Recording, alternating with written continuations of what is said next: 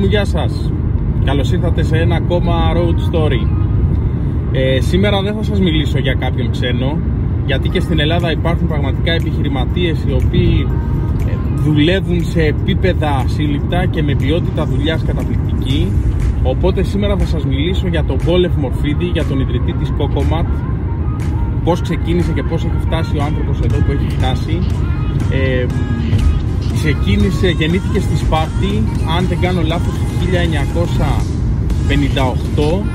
Ε, δεν τον χώραγε η Σπάρτη, έφυγε, πήγε για κάποιο διάστημα στη Γερμανία και μετά γύρισε πίσω και ξεκίνησε να δουλεύει σαν πολιτής στο μοναστηράκι. Κάποια στιγμή ενώ δούλευε εκεί στο μαγαζί, εμφανίζεται ένας Ολλανδός, ο οποίος ήθελε να αγοράσει στρώματα. Δίπλα λοιπόν στην επιχείρηση που δούλευε ο Πόλερ Μερσίδης υπήρχε ένας άνθρωπος ο οποίος ασχολιόταν με τη στρωματοποιία. Ο Πολ τον βοήθησε, του λέει υπάρχει ένα μαγαζί εδώ δίπλα, έλα να πάμε να το δούμε. Πήγε λοιπόν ο Ολλανδός, ε, του έδωσε προσφορά ο άνθρωπος εκεί, αλλά δεν κατέληξε στο να αγοράσει κάτι, δεν προέβη σε, σε αγορά και εκείνη τη στιγμή ωστόσο καρθώθηκε η ιδέα στον, ε, στον Πολ, τον Ευμορφίδη, να δημιουργήσει τη μεγαλύτερη στρωματοποιία του κόσμου. Έχουμε μπει σε τούνελ τώρα και χάνεται λίγο το φως. Ε, ξεκίνησε λοιπόν, ίδρυσε το πρώτο του κατάστημα, ε, ξεκίνησε να δουλεύει, πολύ γρήγορα άνοιξε και δεύτερο εργοστάσιο στη Ξάνθη και αποφασίζει να κάνει ένα άνοιγμα στο εξωτερικό. Δουλεύει μόνο με φυσικά υλικά, δεν χρησιμοποιεί κανένα συνθετικό υλικό, κανένα μα κανένα. Βγαίνει στο εξωτερικό, στο εξωτερικό τον αντιμετωπίζουν λίγο καχύποπτα, του τύπου ο Έλληνας ότι μας λέει ότι δεν χρησιμοποιεί συνθετικά, ε, αλλά είναι Έλληνας και ξέρετε πώς είναι αυτά, μέχρι που σκέφτεται το πιο απλό και το πιο ιδιοφιές πράγμα στον κόσμο, να ανοίξει το στρώμα.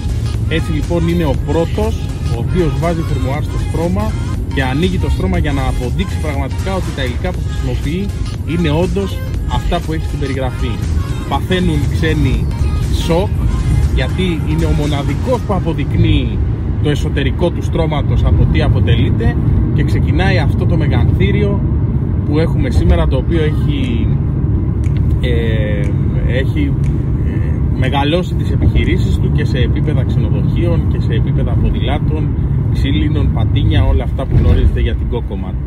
Δεν πετιέται τίποτα από την Cocomat. Ό,τι περισσεύει από τα ρετάλια φτιάχνουν ε, διαφημιστικά τα οποία τα δίνουν δώρο μαζί με το στρώμα. Έχουν μόνο φυσικά υλικά. Απασχολούν κάθε εθνικότητας άνθρωπο. Δεν υπάρχει ίχνος ρατσιστικής διάθεσης. Ε, χρησιμοποιούν από μπαμπού με τα οποία φτιάχνουν στυλό μέχρι ό,τι μπορείτε να φανταστείτε. Τα ποδήλατα που φτιάχνουν οι άνθρωποι είναι μόνο χειροποίητα, όλη η διαδικασία γίνεται στο χέρι, είναι μια 100% φυσική παραγωγή χωρίς να πετιέται τίποτα. Εγώ που έχω δει, ε, έχω αναλύσει το θέμα της Cocomat, ε, έχω μελετήσει, ε, γνωρίζω ανθρώπους που συνεργάζονται με την Cocomat, πραγματικά είναι για τα επίπεδα τα δικά μας μια πραγματικά διαφήμιση ε, της χώρας. Τι, γιατί σας λέω αυτή την ιστορία; Γιατί αποδεικνύει δύο πράγματα βασικά. Πρώτον ότι ο άνθρωπος δεν είχε καμία σχέση με τη στρωματοποιία και μια πώληση η οποία δεν έγινε ποτέ του κάρφωσε την ιδέα να δημιουργήσει τη μεγαλύτερη στρωματοποιία του κόσμου και πραγματικά τα κόκκομα γι' αυτό είναι και ακριβά προϊόντα, είναι, είναι, έχουν ασύλληπτη ποιότητα.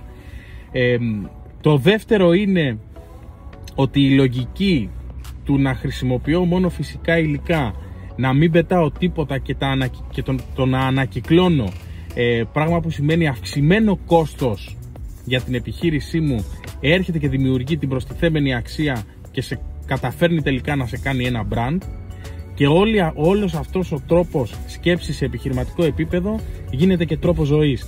Ο άνθρωπος δεν έχει κινητό, μετακινείται μόνο με κατά κύριο λόγο με τα ποδήλατα. Είναι πολίτης του κόσμου, ζει, μοιράζει το χρόνο του ανάμεσα στην Ολλανδία και στην Ελλάδα.